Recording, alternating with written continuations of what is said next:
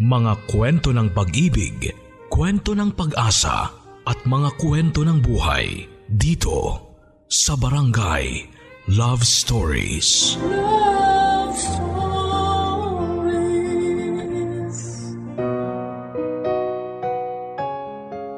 Kapag daw bawal ay masarap gawin. Pero handa ka bang i-enjoy ang panandaliang sarap kung ang kapalit naman ay pangmatagalang pagsisisi? Dear Papa Dudut Minsan may parte sa buhay natin na gusto nating ibauna lamang sa limot. Lalo na kapag hindi maganda ang dulot nito sa ating pakiramdam at alaala. Papadudot itago nyo na lamang po ako sa pangalang Oscar. 37 years old na ako at nakatira dito sa Paranaque. Ayoko talagang magpakilala sa tunay kong pangalan dahil medyo sensitibo ang kwentong ibabahagi ko sa ngayon. Nasigurado akong kainisan ng ating mga kabarangay. Papadudot sisimulan ko ang kwento ko sa relasyon namin ng asawa kong si Carol. Nagkakilala kami sa isang mall kung saan ay nagtatrabaho ako bilang isang sales promodizer at siya naman ay napadaan para bumili ng school supplies na gagamitin niya para sa kanyang trabaho. Isa kasi siyang teacher papadudot. At nagkataon pa na pinsan siya ng isang katrabaho ko na naging tulay para magkakilala kaming dalawa. Pakiramdam ko nga noon ay na love at first sight ako sa kanya. Kaya humingi ako ng tulong sa katrabaho ko na ilakad ako kay Carol. Binigay niya ang cellphone number ni Carol sa akin at nang unang beses na tinawagan ko siya at nagpakilala ako na si Oscar na katrabaho ng pinsan niya ay hindi niya naman ako sinungitan. Nagkakwentuhan kami at nagkasundo na muling magkita hanggang sa maging close na nga kaming dalawa at tuluyan nang nagkaroon ng relasyon. Papadudo tatlong taon na kaming magkarelasyon ni Carol nang mag-apply ako ng trabaho sa abroad. Ayaw sana ni Carol dahil natatakot siya na baka hindi na siya balikan o kaya ay magkaroon ako ng ibang babae doon. Kaya para patunayan na mahal ko talaga siya at mapanatag na rin ang loob niya ay pinakasalan ko na siya papadudot. Nasa tamang edad naman kami at hindi natutol ang aming mga magulang. Kaya nagpakasal na kami at tumira muna kami sa isang apartment habang naghihintay ng alis ko. Natanggap din kasi ako kaagad sa ina-applyan ko na agency. At may kalahating taon pa kaming nagsama bilang mag-asawa ni Carol bago ako tuluyang umalis papunta ng Middle East para magtrabaho bilang isang sales merchandiser. Papadudot mahirap at malungkot talaga ang magtrabaho sa abroad. Lalo na at malayo ako sa mga mahal ko sa buhay. Tapos wala pang isang taong kaming nagsasama bilang mag-asawa ni Carol. Pero nagpakatatag ako dahil gusto ko talaga na mabigyan ng maayos na buhay ang asawa ko. Wala namang kaming naging problema ni Carol pagdating sa relasyon namin dahil consistent ang communication namin sa isa't isa. Yan ang dumire-diretso ang renewal ng kontrata ko sa abroad ay hindi na nga namin namalayan na halos sampung taon na pala akong nagtatrabaho sa Middle East. Doon na ako nag-decide na umuwi ng Pilipinas dahil may sapat na rin naman kaming ipon ng asawa ko. Gusto ko na rin kasi na magsimula kami ni Carol na bumuo ng totoong pamilya.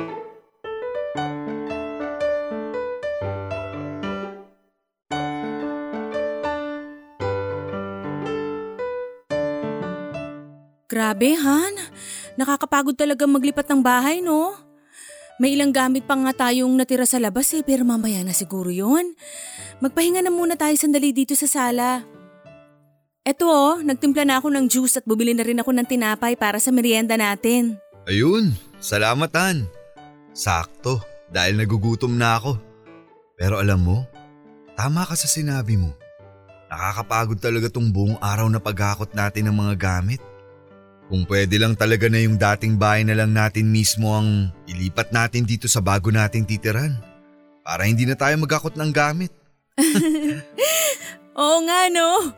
Ang liit pa naman ng bahay na yon, kasyang-kasya yun dito sa bago nating bahay. Pero Han, alam mo, masaya talaga ako na magkasama na tayo ngayon. Ako rin naman eh. Sobra. Imagine, dati nililigawan lang kita. Tapos nang maging mag-asawa na tayo, umalis naman kaagad ako at nagtrabaho sa malayo ng halos sampung taon. Ay, Han, salamat ha. Bakit ikaw ang magpapasalamat? Eh ikaw nga ang nagpundar ng halos lahat ng to. Yung sinusweldo ko nun sa pagtuturo halos napupunta lang sa pagmamasteral ko. Kaya pera mo halos lahat ang naging dahilan para mabili natin ang bahay na to. Pera nating dalawa. Kasi kung hindi ka naman pumayag na umalis ako para magtrabaho sa Middle East, hindi natin kaagad magagawa ang lahat ng to. Alam ko naman na ayaw din talaga ng mga magulang mo na umalis ako. Ikaw lang ang nag-convince sa kanila na pumayag. Kakakasal lang kasi natin noon tapos iiwan mo kagad ako. Magagalit talaga ang mga magulang ko sa'yo. Pero naiintindihan ka naman nila eh. Kaya nga salamat sa tiwala na ipinabaon at ibinigay mo sa akin. Lalo na sa mga plano ko na para sa ating dalawa. Tiwala na kahit kailan hindi mo sinira. Hindi kaya biro yung magkalayo tayo sa isa't isa sa napakahabang panahon. At hindi na ulit mangyayari yun. Hinding hindi na ulit kita iiwanan. Talaga? Oo. Hindi na ako babalik sa Middle East. Sigurado ka? Pero anong gagawin mo dito sa Pilipinas? Alam ko namang hindi ka sanay na walang trabaho. May natira pang pera sa naipon natin, di ba? Oo, meron pa.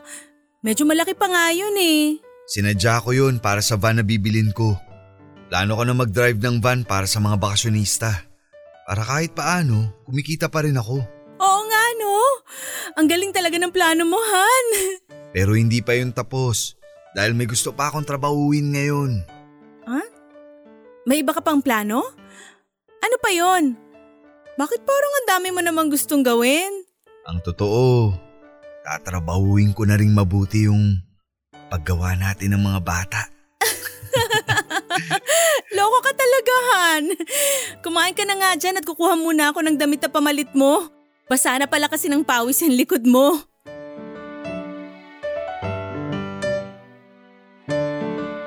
Papadudot gamit nga ang naipon namin ni Carol ay nakabili kami ng isang row house na ngayon ay tinitirhan naming mag-asawa.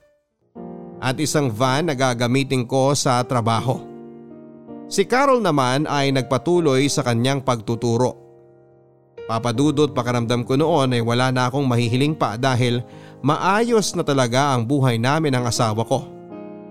Pero habang tumatagal ang pagsasama namin, ay doon ko naramdaman na parang may kulang pa. At saka ko lang na-realize na iba pa rin talaga ang bahay kapag may kasamang bata. Alam ko na mas magiging masaya kaming mag-asawa kung bibiyayaan kami ng isang anak. Pero papadudot hindi naman kami nagmamadali ni Carol. Lalo na at ngayon lamang ulit kami nagkasama bilang mag-asawa pagkatapos ng maraming taon. Isa pa ay pareho naman kaming nagpa-check up noon at ang sabi ng doktor ay walang may diferensya sa aming dalawa. Perfect timing lang daw ang kailangan at makakabuo din kami ng anak ng asawa ko. Papadudot mag-iisang taon na kami ni Carol sa tinitirhan namin nang makilala namin ang bagong lipat sa katabing bahay namin. Ang mag-live-in partner na sina Jack at Bella. Mabait din silang dalawa at nagdala pa nga ng pagkain si Bella sa bahay para makipagkilala sa amin ni Carol. Makwento si Bella at totoong maganda papadudot. Maputi ang kutis niya, bilugan ang kanyang mga mata. Mahaba ang buhok at balingkinita ng kanyang pangangatawan. Malaki nga ang pagkakahawig niya sa napakagandang kapuso star na si Kim Domingo.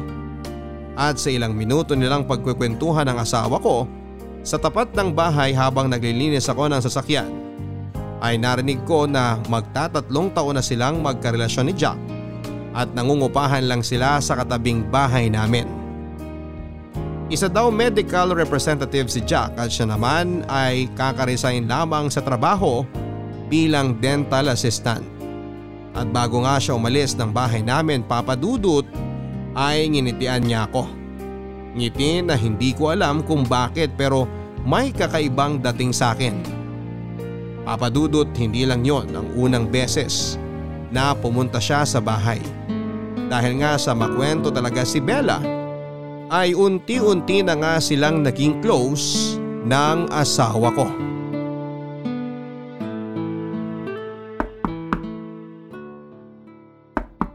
Sandali lang. Good morning. Oh, Bella. Ikaw pala. Magandang umaga rin. Bakit napadaan ka? May kailangan ka ba? Nandyan ba si Carol? Wala pa eh. Nagpunta sa palengke. May usapan ba kayo na magkikita ngayon? Ah, oo. Nabanggit niya kasi nung isang linggo na papahiramin niya ako ng mga romance pocketbook niya. Naiinip na kasi ako sa bahay eh. Ganun ba? Wala pa kasi siya eh, pero pauwi na rin yun. Kung gusto mo, bumalik ka na lang mamaya. Um, hindi ba ako pwedeng maghintay dyan sa loob? Ah, p- pwede naman. Lika, pasok ka. Sure ka na okay lang? Baka nakakaabala ako sa ginagawa mo. Ayos lang. Kakatapos ko lang ding ayusin yung lababo namin. Pasok ka na. Dito mo na hintayin si Carol. Salamat. Grabe! Ang dami niyo palang gamit dito. Tsaka ang ganda ng sahig ng bahay niyo. Si Carol kasi ang pumili ng tiles para sa sahig. Kaya yan, ang ganda, di ba? Nakwento nga ni Carol na siya halos ang pumili ng lahat ng gamit dito. Dahil ayaw mo raw magdesisyon pagdating sa mga ganong bagay. Pati pala yun nakwento niya. Sa aming dalawa kasi, mas maganda ang taste niya pagdating sa mga design ng gamit. Kagaya nitong tiles at itong sofa dito sa sala. Kaya hinayaan ko na siya magdesisyon sa lahat ng mga kakailanganin namin dito sa bahay. ang swerte naman talaga ni Carol sa'yo. Ang sarap mo siguro talaga maging asawa. Hindi naman. Mas swerte ako sa kanya kasi nagawa niyang maghintay ng halos sampung taon sa akin. Ang tagal ko rin kasi nagtrabaho sa abroad. Sa bagay, hindi rin kasi biro na hindi mo makasama ng halos sampung taon ang asawa mo. Alam mo na, ang hirap kaya nang walang ganun. Oo, medyo nga. Pero sanayin lang siguro kasi syempre, sa umpisa lang naman talaga mahirap ang lahat. Ibig sabihin, nasanay ka ng walang rumoromansa sa'yo? Ha? Ah, ano, um, Oh my gosh, sorry. Na-awkwardan ka ba sa mga tanong ko? Medyo na-curious lang talaga ako sa mga kinuwento ni Carol sa akin tungkol sa LDR ninyong dalawa. eh, hindi, ayos lang. Um, gusto mo ng juice? Pagtitimpla na lang muna kita. Buka muna dito. Pauwi na yun si Carol. Kaya hintayin mo na lang siya dito. Papadudot sa totoo lang ay medyo nagulat at nasiwa ako sa mga naging tanong ni Bella. Napapaisip tuloy ako noon kung ano pa ba ang ibang kinuwento ni Carol sa kanya tungkol sa relasyon naming dalawa habang magkalayo kami. Nakwento kaya ni Carol na minsan sa sobrang pagkasabik namin sa isa't isa habang nasa abroad ako ay nagawa naming magpalitan ng malalaswang mensahe at larawan na minsan ay magkatawagan kaming dalawa at nagvi-video sex at kung ano-ano pang bagay na ginagawa ng mga mag-asawang nasa LDR na sitwasyon. Hindi ko rin tuloy maiwasang isipin na kaya siguro ganon na mga tingin at ngiti sa akin ni Bella ay dahil sa mga nalalaman niya tungkol sa amin ng asawa ko. Pero sa kabilang banda papadudot ay naisip ko rin na hindi naman siguro yon gagawin ng asawa ko. Dahil hindi siya makwento tungkol sa mga ganong bagay. Kaya nga hindi ko alam kung bakit yon ang naisip ko na pwede nilang maging topic na pagkukwentuhan ni Bella. Dahil pwede naman nilang pag-usapan ng tungkol sa mga halaman ni Bella o kaya ay mga pocketbook ni Carol. At hindi ang tungkol sa mga malalaswang bagay na yon. Papadudot nang makauwi na si Carol mula sa pamamalengke at maabutan niya si Bella sa bahay ay hindi rin kaagad umalis si Bella kahit nakuha na niya ang mga pocketbook na kailangan niya. Pinagstay pa kasi siya ni Carol at sinabing sumabay na sa amin sa tanghalian. Hindi ko tuloy alam kung maaasiwa ba ako o mai-excite. Ang nakakatawa papadudot ay natanong ko ang sarili ko. Kung bakit naman ako mai-excite kung makakasabay namin si Bella sa tanghalian. Oo maganda siya at sobrang sexy ng katawan. Pero ayokong gumawa ng mga bagay na pwedeng ikasira ng relasyon namin ni Carol. Kaya pinangako ko sa sarili ko na hinding hindi ko i-entertain kung anuman itong nagsisimula kong maramdaman sa tuwing makikita ko si Bella. Papadudot siguro ay masyado lang talagang malikot ang imagination ko. Kaya naiisip ko na parang inaakit ako ni Bella. Magkaiba naman kasi ang nang-aakit sa nakikipagkaibigan. Narealize ko na kaya madalas pumupunta si Bella sa bahay para makipagkwentuhan kay Carol ay dahil naiinip siya sa kanila. Kumbaga ay sabik lang siya sa kausap o kakwentuhan. At dahil sadyang mabait ang misis ko ay mabilis silang nagkapalagayan ng loob at nagkasundo. Kay Carol ko nalaman na madalas palang wala sa bahay si Jack kaya wala rin kasama si Bella. Kinuwento rin ni Carol na masaya talagang kausap si Bella. Madalas nga ay nagdadala pa siya ng pagkain sa bahay dahil mahilig daw siyang magluto. Kapag kasi naa-assign sa malayong ospital si Jack, ay ilang araw din itong hindi nakakauwi. Kaya kesa raw masayang ang mga pagkain ni Bella sa ref ay iluluto na lang daw nila yon at ipinamibigay sa kung sino ang pwede nilang pagbigyan. Papadudot pagkalipas ng ilang buwan ay mas naging close si na Carol at si Bella. Kahit paano ay natutuwa na rin ako kasi may nakakausap na rin si Carol bukod sa akin. Hindi rin kasi mahilig lumabas ng bahay ang misis ko at makipagkwentuhan sa mga kapitbahay. Mabuti na lang at may isang Bella kami na kapitbahay na dumadayo sa amin para magtanggal din ng inip niya. At least alam ko na hindi nauubos ang oras ni Carol sa stress sa trabaho. Kaya habang tumatagal, nagiging kampante na rin ang loob ko kay Bella.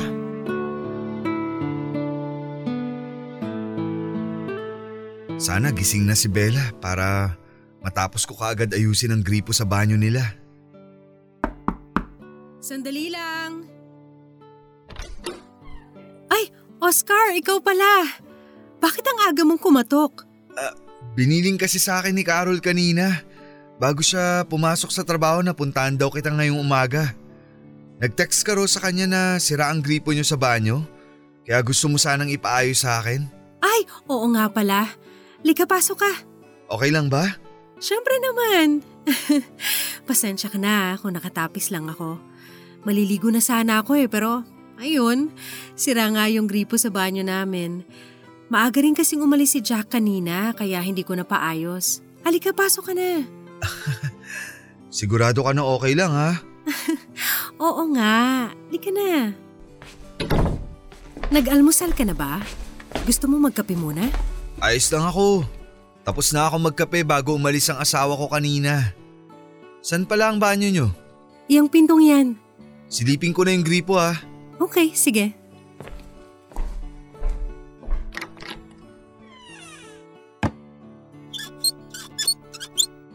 Wala ngang lumalabas na tubig. Pero mukha namang walang naputol. Baka may bumara lang.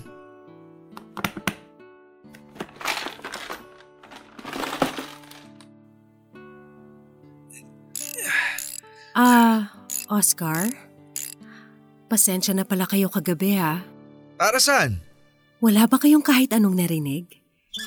Kagabi lang kasi ulit nakauwi dito si Jack. Kaya ayun, medyo maingay kami sa paghaharutan namin. Ah, wala naman kami narinig ni Carol. Ah, ganun ba? Mabuti naman. Akala ko narinig ninyo yung mga ingay namin ni Jack kagabi. Ayos lang. Normal lang naman yun sa mag-asawa. Ibig sabihin, gusto mo rin ng maingay? Hindi. Ah, ang ibig ko sabihin, ano, ah, Joke lang! Si Jack kasi madalas wala talagang pakialam sa mga kapitbahay namin. Ayos lang sa kanya kahit naririnig o nakikita ng ibang tao ang mga ginagawa namin. Ang weird, no? may ganong tao talaga. O yan, ayos na tong gripo nyo. Ayan! Makakaligo na rin ako. Salamat, Oscar. Oo nga pala, kainin mo na muna tong brownies na ginawa ko kanina. Dapat almusal to ni Jack eh, kaya lang ang aga niyang umalis. Hindi na. Alis na rin ako para makaligo ka na. Okay lang yun. Pwede naman akong maligo habang kumakain ka dito. Pakisara mo na lang ang pinto ah kapag lalabas ka na. O sige, papasok na ako dito sa banyo.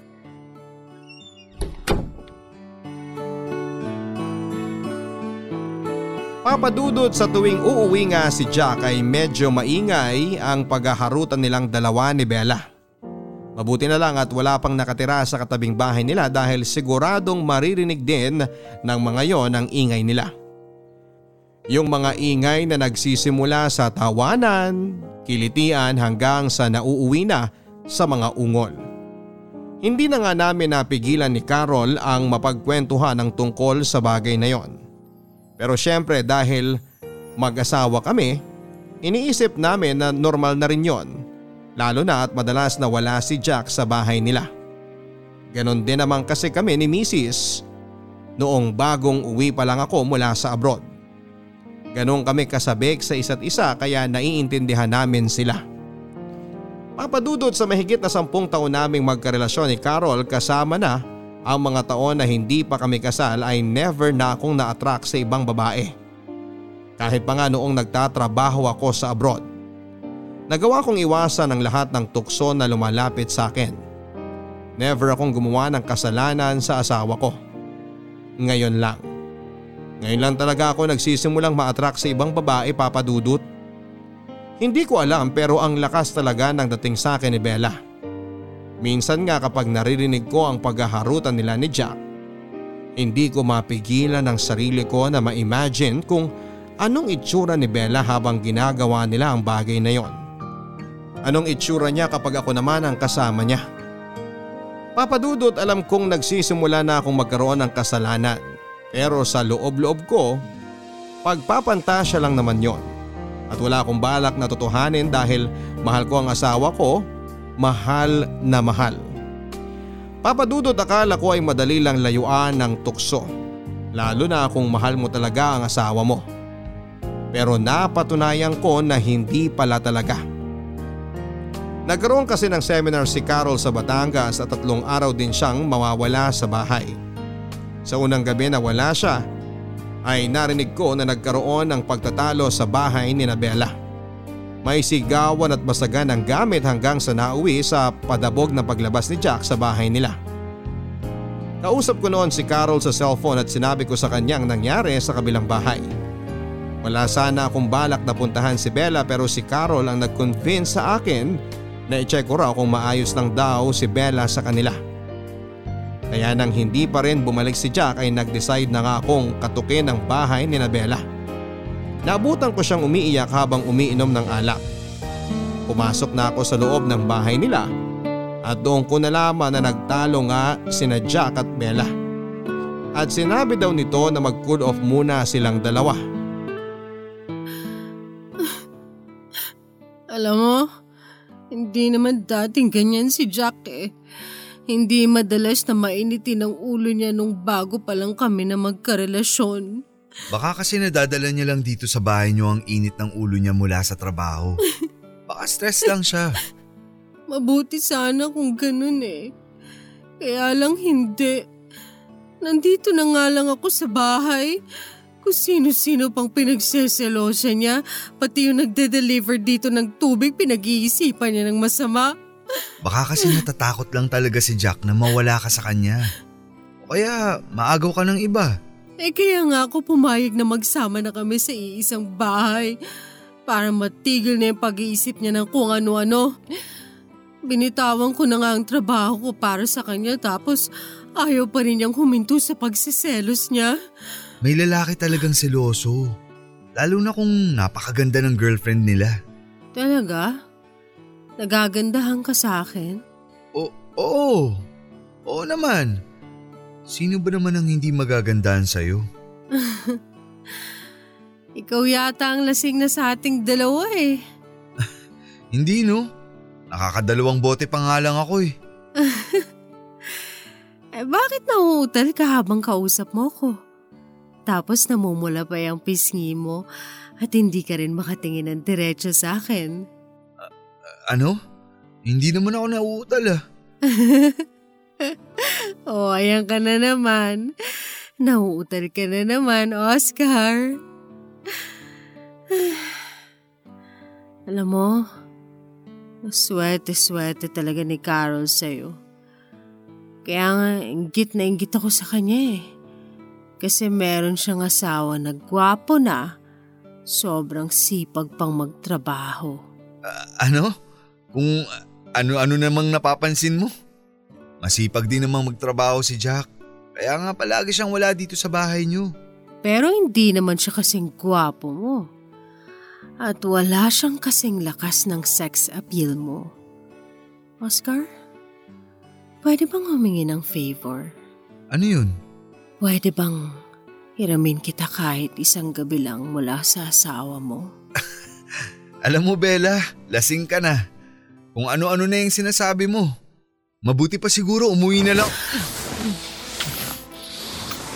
Bella, bakit mo ako inalikan? Oscar, isang gabi lang oh. Pagbigyan mo na ako. Sa totoo lang, matagal na kasi kitang gusto. Huwag magalala. Sigurado kung hindi uuwi si Jack, kaya solong-solo natin ang bahay na to. Bella, wag! Alam mo namang may asawa na ako, di ba? Wala naman siya dyan sa bahay niyo eh. Tigilan mo na nga ang paghalik sa akin. Teka, wag mo ko hawakan dyan. Ano ka ba? Oscar, ngayong gabi lang, promise. Pero Bella, Hinding-hindi malalaman ng asawa mo o kahit na sino ang mangyayari sa ating dalawa. At sisiguruduhin ko rin na hinding-hindi mo makakalimutan ang gabi na to.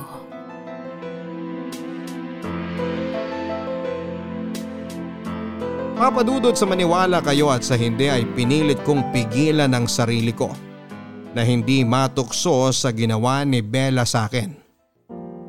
Pinilit kong kalasin ang mga yakap niya at iwasan ang mga halik niya sa labi ko.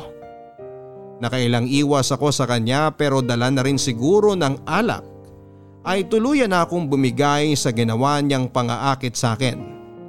Hanggang sa pinagsaluhan na nga namin ang mainit na gabi sa loob ng bahay niya. Wala eh. Sa kanya na nang galing na sobrang lakas daw ng sex appeal ko.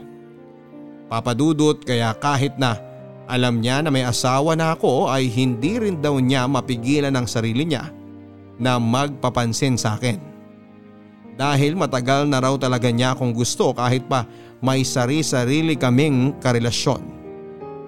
Papadudot yun na nga ang kauna-unahang pagkakataon na nagkasala ako sa asawa ko. At aaminin ko na sobrang nag-enjoy ako na kasama si Bella sa buong gabi. Hindi kasi ako makapaniwala na yung babaeng pinagpapantasyahan ko lang ay nagawa ko ng makuha sa wakas. Oo, mahal ko ang asawa ko. Mahal na mahal.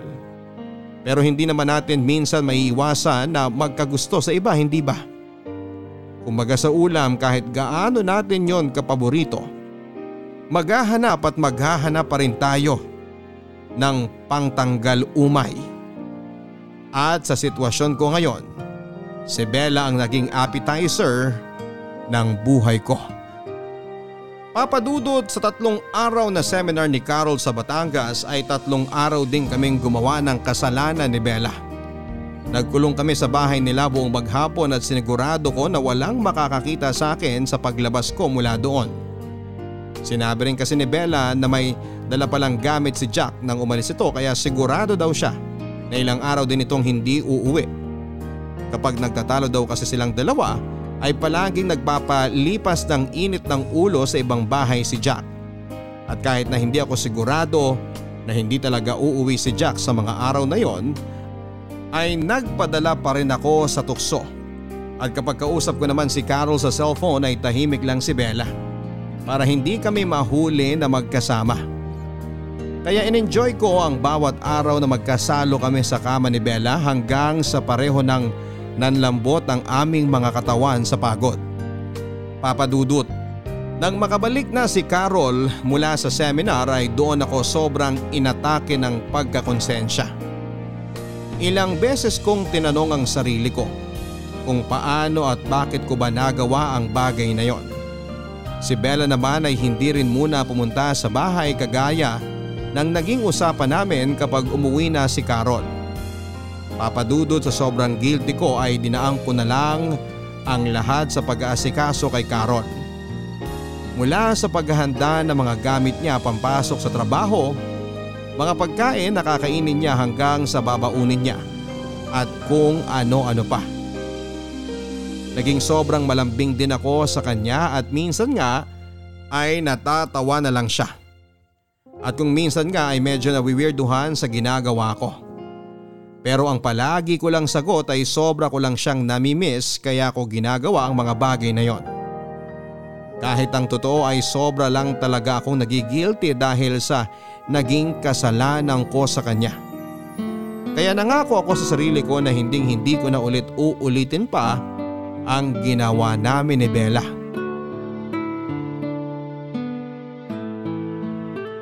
Han, eto yung baon mo para sa lunch mamaya. Baka makalimutan mo na naman to kagaya kahapon. Ay salamat Han, hindi ko pala nalagay yan sa bag ko. Sabi ko na parang may kulang sa gamit ko eh. Nagiging makakalimutin na talaga ako. Teka, wala ka bang biyahe ngayon? Wala eh. Hindi mo na ako tumanggap ng biyahe buong linggo. Oh, bakit? Masama ba ang pakiramdam mo? May sakit ka ba? Han, okay lang ako at wala akong sakit. Gusto ko lang na dito muna ako sa bahay. Para maasikaso kita bago ka umalis at pagka uwi mo galing trabaho. ang sweet naman ng asawa ko. Ikaw ha, baka may ginagawa kang hindi ko alam kung ano. Wala. Ah, ano naman ang gagawin ko na hindi mo dapat malaman? Hindi ko alam. Siguro kagaya ng ginawa mo dati nung sinurprise mo ako sa wedding anniversary natin, na bigla ka na lang umuwi ng Pilipinas nang hindi mo sinasabi sa akin. At kinuntsaba mo pa talaga parents ko para sa surprise na yon. Ah, oo nga. Naalala ko na. Ang galing mo pa naman magtago ng sikreto kaya hindi kita nahuli kaagad. o sige na, aalis na ako at baka malate pa ako sa trabaho ko. Bye, Han! Sige yan. Ingat ka. I love you. I love you too. Bye! Liligpitin ko muna siguro tong pinagkainan namin. Tapos isusunod ko ng laban ng mga damit. May nakalimutan pa bang gamit si Carol? Parang wala namang naiwan dito sa lamesa. Ah, nakala ko wala ka ng… Bella? A- anong ginagawa mo dito? Umalis ka muna. Baka makita ka ng asawa ko. ano ka ba? Umalis na yung asawa mo, di ba? Kaya nga nandito na ako eh. Teka, huwag ka munang pumasok. Baka kasi bumalik siya at makita ka niya dito sa loob ng bahay. Nakaalis na nga siya. Nakasalubong ko pa nga siya kanina eh. Nagkabatian pa kami bago siya sumakay ng tricycle. Kaya alam ko na solong-solo na kita ngayon. Namiss kita. Be- Bella, huwag kasi muna ngayon. Baka bumalik ang asawa ko. Ang kulit naman ito. Sinabi ko na nga na hindi na babalik yun. Kaya nga nila ko na tong pinto ng bahay niyo eh. Kaya halika, ituloy na natin to. Hmm. Mag-enjoy na tayo habang wala ang asawa mo.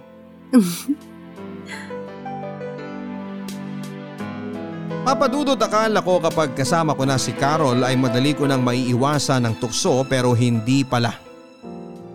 Dahil nang umagang yon ay bumigay na naman ako. Nagpadala na naman ako sa tukso at naging marupok ako papadudot. Muli na naman naming pinagsaluhan ni Bella ang masarap na nakaw na sandali sa loob pa mismo ng bahay namin ni Carol. Buong maghapon kaming gumawa ng kasalanan. At bago siya lumabas ay sinigurado ko na walang ibang tao na pwedeng makakita sa kanya. Papadudot oo inaamin ko na nag-enjoy talaga ako sa ginawa naming yon ni Bella. Pero takot na takot ako na malaman ito lahat ni Carol. Ayaw ko magtalo kami at mawala sa akin ang asawa ko. Hindi ko alam kung kakayanin ko kapag nangyari yon. Pero nasundan pa nang nasundan ang mga nangyari sa amin ni Bella kapag wala ang asawa ko sa bahay. Minsan nga kahit nasa bahay pa si Carol ay magkukunwaring magdadala lang ng pagkain si Bella.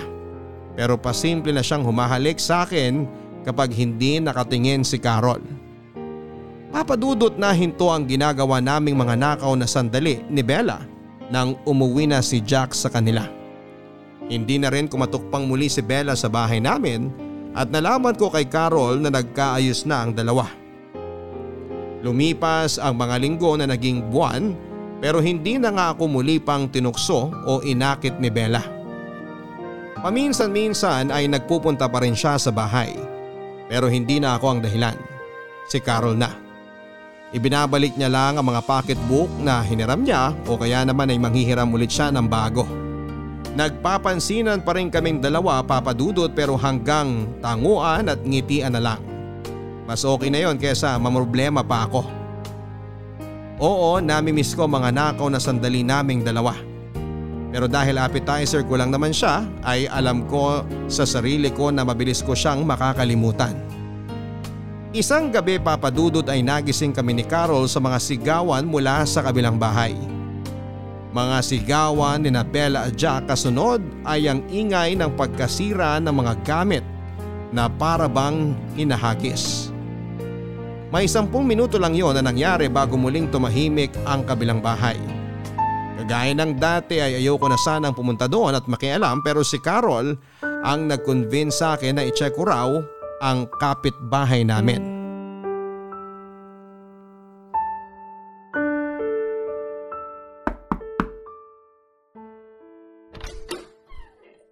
Ikaw pala, Oscar. Anong ginagawa mo dito? Narinig kasi namin ni Carol na nagsisigawan kayo ni Jack kanina. Nakarinig din kami ng mga nasira at nabasag na gamit. Gusto niya kasi check ko kung okay lang ba kayo. Nag-aalala kasi siya sa'yo. Um, Nandiyan ba si Jack sa loob? Wala. Wala na naman siya. Umalis ulit siya ng bahay at hindi ko alam kung kailan na naman siya babalik. Nag-iwan na kasi siya ng panggastos ko dito eh. Kaya sigurado ko na ilang araw na naman siyang mawawala. Pero bakit kayo nagsisigawan kanina? Ayoko na sanang pumunta dito kasi alam ko na away niyong mag-partner yan. Pero kinulit kasi ako ni Carol na tingnan ko kung ayos ka lang ba. Ang bait talaga ng asawa mo, Oscar. Pero gusto mo talaga malaman ang dahilan? Kung ayaw mong sabihin, okay lang.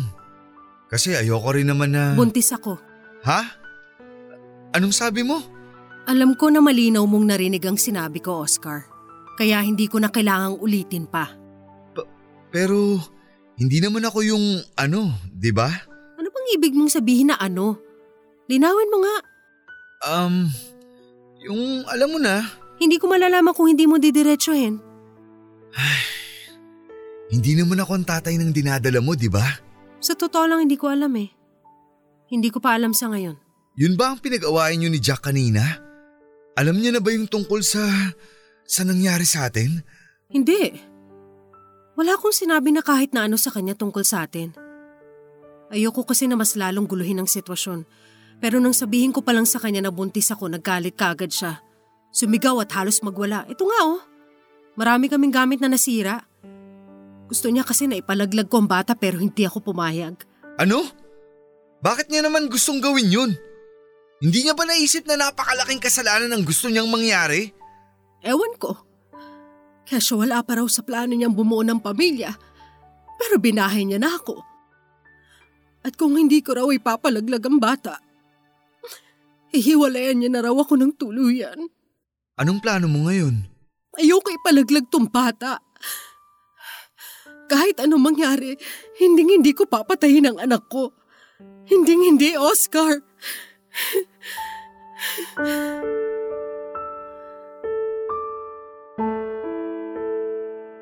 Papadudot pagkatapos naming mag-usap ni Bella ay naging sobrang magulo rin ang isipan ko. Pero syempre hindi ko yon pinakita sa asawa ko.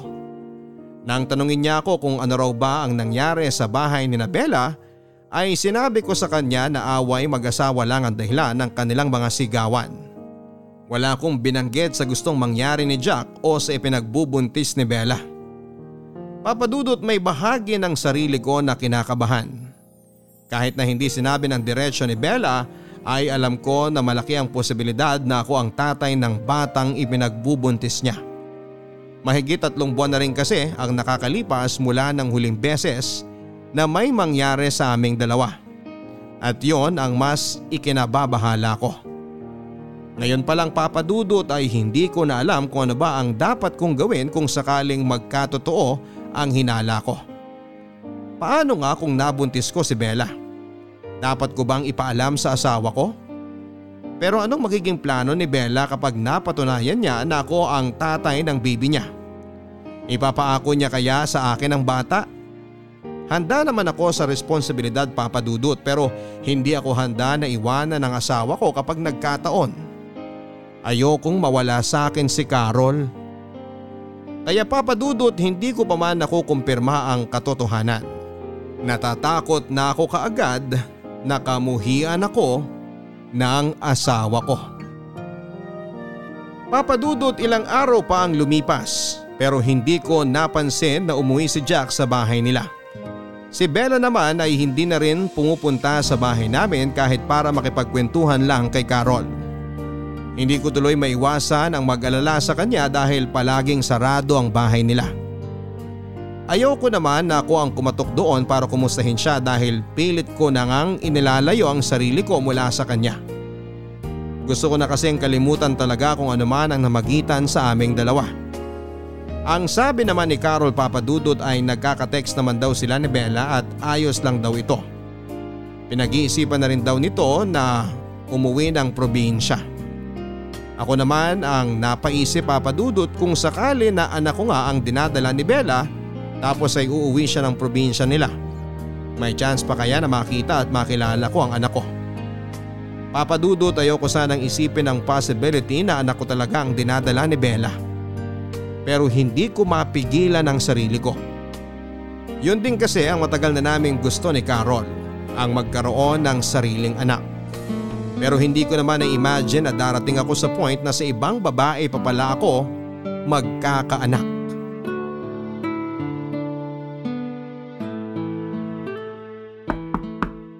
Han, patingin naman kung sino yung kumakatok. Tinatapos ko lang tong niluluto ko. Sige yan, ako nang bahala. Oh, Bella. Kumusta ka? Teka, bakit may dala ka mga gamit mo? Magpapaalam lang sana ako sa inyo ni Carol. Uuwi na kasi ako ng probinsya namin. Nandyan ba siya? Oh, Bella, ikaw pala yan. Ngayon na ba ang alis mo? Kala ko sa susunod na linggo pa. Oo eh. Baka kasi maubos ko pa yung huling pera na iniwan sa akin ni Jack. Hindi na kasi ako binalikan ng gago na yun eh. Kaya sinoli ko na rin yung susi sa may-ari ng bahay namin. Nag-iwan na rin ako ng pera sa kanila para ipahakot ang mga gamit na natitira doon. Hay nako, sira talaga ulo ng lalaking yun. Sandali lang ha, kukunin ko lang yung mga pocketbook na sinabi kong ibibigay ko sa'yo. Sige, maghihintay ako dito. Salamat. Bella, anong plano mo ngayon? Ayun na nga. Uuwi muna ako sa probinsya namin. Nalaman na rin kasi ng nanay ko na buntis ako eh. At sila ang nag-convince sa akin na umuwi na lang muna dahil alam nga nila na hindi ako gustong panagutan ni Jack. Pero sigurado ka ba na si Jack talaga ang tatay ng dinadala mo? Importante pa ba yun? Oo! Dahil kung sakali man ako ang tatay, handa ako na makakuha ng responsibilidad eh. Oscar, mabait si Carol. At ayoko na maging dahilan para pati kayo magkagulo. Ayoko masira ang relasyon ninyong dalawa. Ang ibig mong sabihin, ako nga ang tatay ng dinadala mo? Oo. Dahil nalaman ko na magtatatlong buwan na pala akong buntis. At alam nating dalawa na ikaw ang huling lalaking nakasama ko bago ang tatlong buwan na yon. Gusto mo bang… Gusto mo bang pag-usapan muna natin to bago ka umalis? Hindi na. Okay na ako. Kagaya ng sabi ko, Oscar, mabait ang asawa mo. At ayokong guluhin ang relasyon ninyong dalawa. Huwag kang magalala. Ito na yung huling beses na magkikita tayo. Kagaya ng pangako ko sa'yo noon, walang sino mang makakaalam na mga naging nakaw na sandali nating dalawa.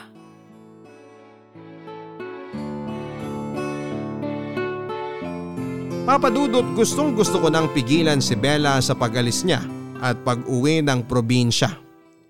Gusto ko rin sanang kunin ang address niya pero pinigilan ko na lang ang sarili ko. Lalo na nang bumalik na si Carol para iabot kay Bella ang mga pabaon nitong pocketbook. At nang umalis na nga si Bella ay muli akong naguluhan sa kung ano ang dapat kong gawin. Dapat ko na nga bang talagang kalimutan si Bella at ang magiging anak ko sa kanya? O dapat ko nang panagutan ang naging bunga ng nakaw na sandali naming dalawa? Pero paano naman si Carol? Ayoko magalit sa akin ang asawa ko. Ayokong mawala siya sa akin. At sigurado ako na hinding hindi niya ako mapapatawad kapag nalaman niya ang katotohanan. Papadudot kahit gulo pa rin ang isip ko at nararamdaman ko ay hindi ko yon pinahalata kay Carol. Siguro tama lang ang naging desisyon ni Bella na paglayo mula sa amin. Para na rin sa ikakatahimik naming lahat. Lalo na ng relasyon namin ni Carol. Kaya muli kong pinangako sa sarili ko na yun na ang huling beses na iisipin ko si Bella. At gagawin ko ang lahat para makabawi sa asawa ko.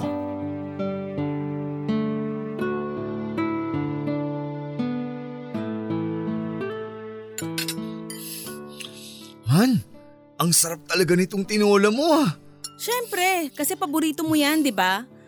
Ang sabi mo pa nga kahit yan pa ang araw-araw na ulam natin, ayos lang sa'yo. Oo Han, lalo na kapag ikaw ang nagluto. Talaga ba? Talaga? Kahit kailan hindi ka na umay sa tinola o sa kahit anong niluto ko? Hindi no? Ang sarap-sarap mo kaya magluto kaya hindi hindi ako magsasawa. Okay. Sabi mo eh. Hay. Buntis pala si Bella? Ka- kanino mo naman narinig yan? Sa inyong dalawa. Sa pag-uusap nyo kanina. Oscar, may gusto ka bang sabihin sa akin ngayon? Wala naman. Wala naman akong tinatago na kahit na ano sa'yo. Ano bang gusto mong marinig mula sa akin? Yung tungkol sa lahat ng pinag-usapan nyo ni Bella kanina. Narinig mo lahat yon? Oo. Lahat ng dapat kong marinig. Oscar, paano mo nagawa sa akin to? Paano niyo nagawa sa akin tong dalawa? Han, magpapaliwanag muna ako. Huwag mo akong hawakan! Ka- Carol, makinig ka kasi muna sa akin. Ang bababoy niyo! Ang bababoy niyong dalawa!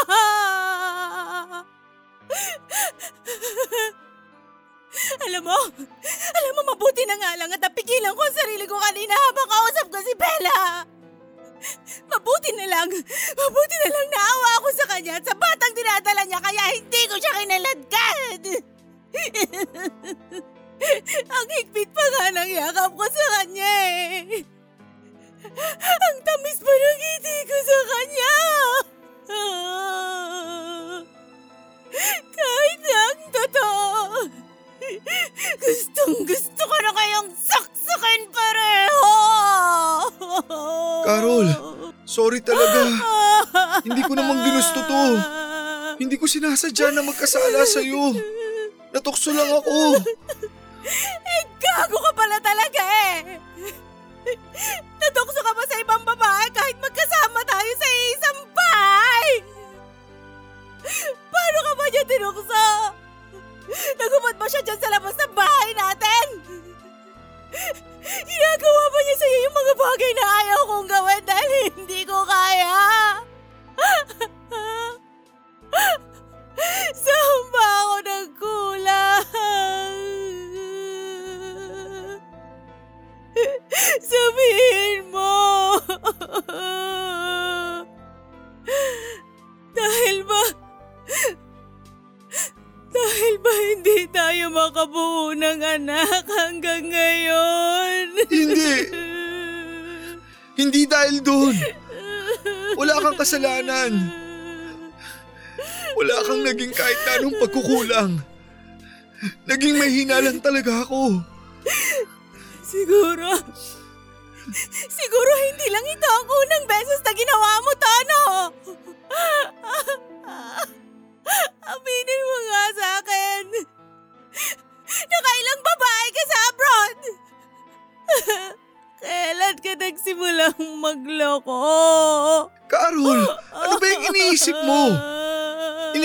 Ko ang tiwala na pinabaon mo sa akin nung umalis ako ng Pilipinas hanggang sa makabalik ako. Ngayon lang. Ngayon lang talaga ako nagkamali. Please, patawarin mo ako. Pinagsisisihan ko na ang lahat. Alin sa lahat ang pinagsisisihan mo, Oscar? Yung niloko mo ako? O yung nagkaanak ka sa ibang babae? Alam mo, sa tuwing iniisip ko na si Bella pa talaga yung naging babae mo, hindi ko mapigilang isipin na, na kung ilang beses niyo ba ginawa ang bagay na yon. Kung saang parte ba ng bahay na to niyo ginawa yung kababuyan yung dalawa. Inaamin ko naman na nagkamali talaga ako. At gagawin ko ang lahat para mapatawad mo lang ako. Carol, please. Ayusin natin to. Bigyan mo pa ako kahit kahit isang pagkakataon na lang. Para saan pa? Para lokohin mo ako uli? Carol. Para magkaanak ka uli sa ibang babae? Hindi! hindi hindi kita mapapatawad kahit kailan, Oscar! Kaya tapusin na natin lahat ngayong gabi at aalis na rin ako sa bahay na to. Dahil hindi ko na kaya magstay pa na matagal sa lugar na to na sobrang binaboy niyong dalawa ni Bella! Papadudot hindi ko alam kung paanong paliwanag at pagmamakaawa pa ang gagawin ko kay Carol para lamang patawarin niya ako. Narinig niya pala ang naging pag-uusap namin ni Bella tungkol sa pagkumpirma nito na ako nga ang tatay ng dinadala nitong baby. Ni hindi ko man lang nahalata ang biglang pagbabago ng mood ni Carol nang umalis na si Bella at ang buong akala ko ay nalulungkot lamang siya. Yun pala ay may kinikimkim na siyang sakit dahil sa nalaman niya. Papadudot sobra ako nagsisisi dahil sa kasalanang nagawa ko sa asawa ko. Hindi ko lubos maisip kung bakit ba ako nagpadala sa tukso. Bakit hinayaan ko na maging marupok ang sarili ko? Kahit alam ko na mahal na mahal ako ng asawa ko, sa umpisa pa lang ay dapat ay hindi ko na in-entertain pa ang kung anumang pagnanasang nararamdaman ko kay Bella noon. Dapat mas inayos ko na lang ang sarili ko at ang relasyon namin ni Carol. Para hindi na lumalim pa ang kung anumang nararamdaman ko para kay Bella. At kung hindi rin ako kaagad natalo ng tukso, siguro ay nagawa ko pa sanang layuan si Bella at iwasan ang nakaw na sandaling inoffer niya sa akin. Papadudot wala na po ako naging balita pa tungkol kay Bella dahil kagaya ng sinabi niya bago siya umalis ay puputulin niya ang lahat ng pwedeng maging communication namin. Patatahimikin niya ang buhay ko. Akala ko talaga noon ay matatahimik na kami pare-pareho sa pagalis niya. Pero hindi pa rin pala. Dahil nawala na ang asawa ko sa akin. Nawala pa ang chance na makilala ko ang magiging anak ko. Papadudot halos mag-iisang taon na kaming hindi magkasama ni Carol sa bahay pero hanggang ngayon ay patuloy pa rin ako sa panunuyo sa asawa ko. Pinangako ko kasi sa sarili ko na hinding hindi ako titigil hanggat hindi niya ako napapatawad. Ako naman kasi talaga ang punot dulo ng pagkasira ng relasyon naming dalawa. Kaya bakit ako susuko? Aminado ako na nagkamali talaga ako. Naging marupok at naging makasalanan. Pero pinagsisisihan ko na talaga ang lahat ng yon papadudot at gagawin ko rin ang lahat. Para muli akong mapatawad ni Carol at magkaayos kaming mag-asawa. Papadudot dito ko na rin po tinatapos ang sulat ko na ito. At sana kahit na anong lapit ng tukso. Kung mahal natin ang asawa at pamilya natin, gawin natin ang lahat para maging matatag ang relasyon natin sa kanila at huwag na huwag na nating sisirain ang tiwalang ibinigay nila kung ayaw nating kamuhian nila tayo at mawala sila sa buhay natin. Ang inyong kabarangay at kapuso, Oscar. Mga kwento ng pag-ibig, kwento ng pag-asa at mga kwento ng buhay dito sa Barangay Love Stories. Love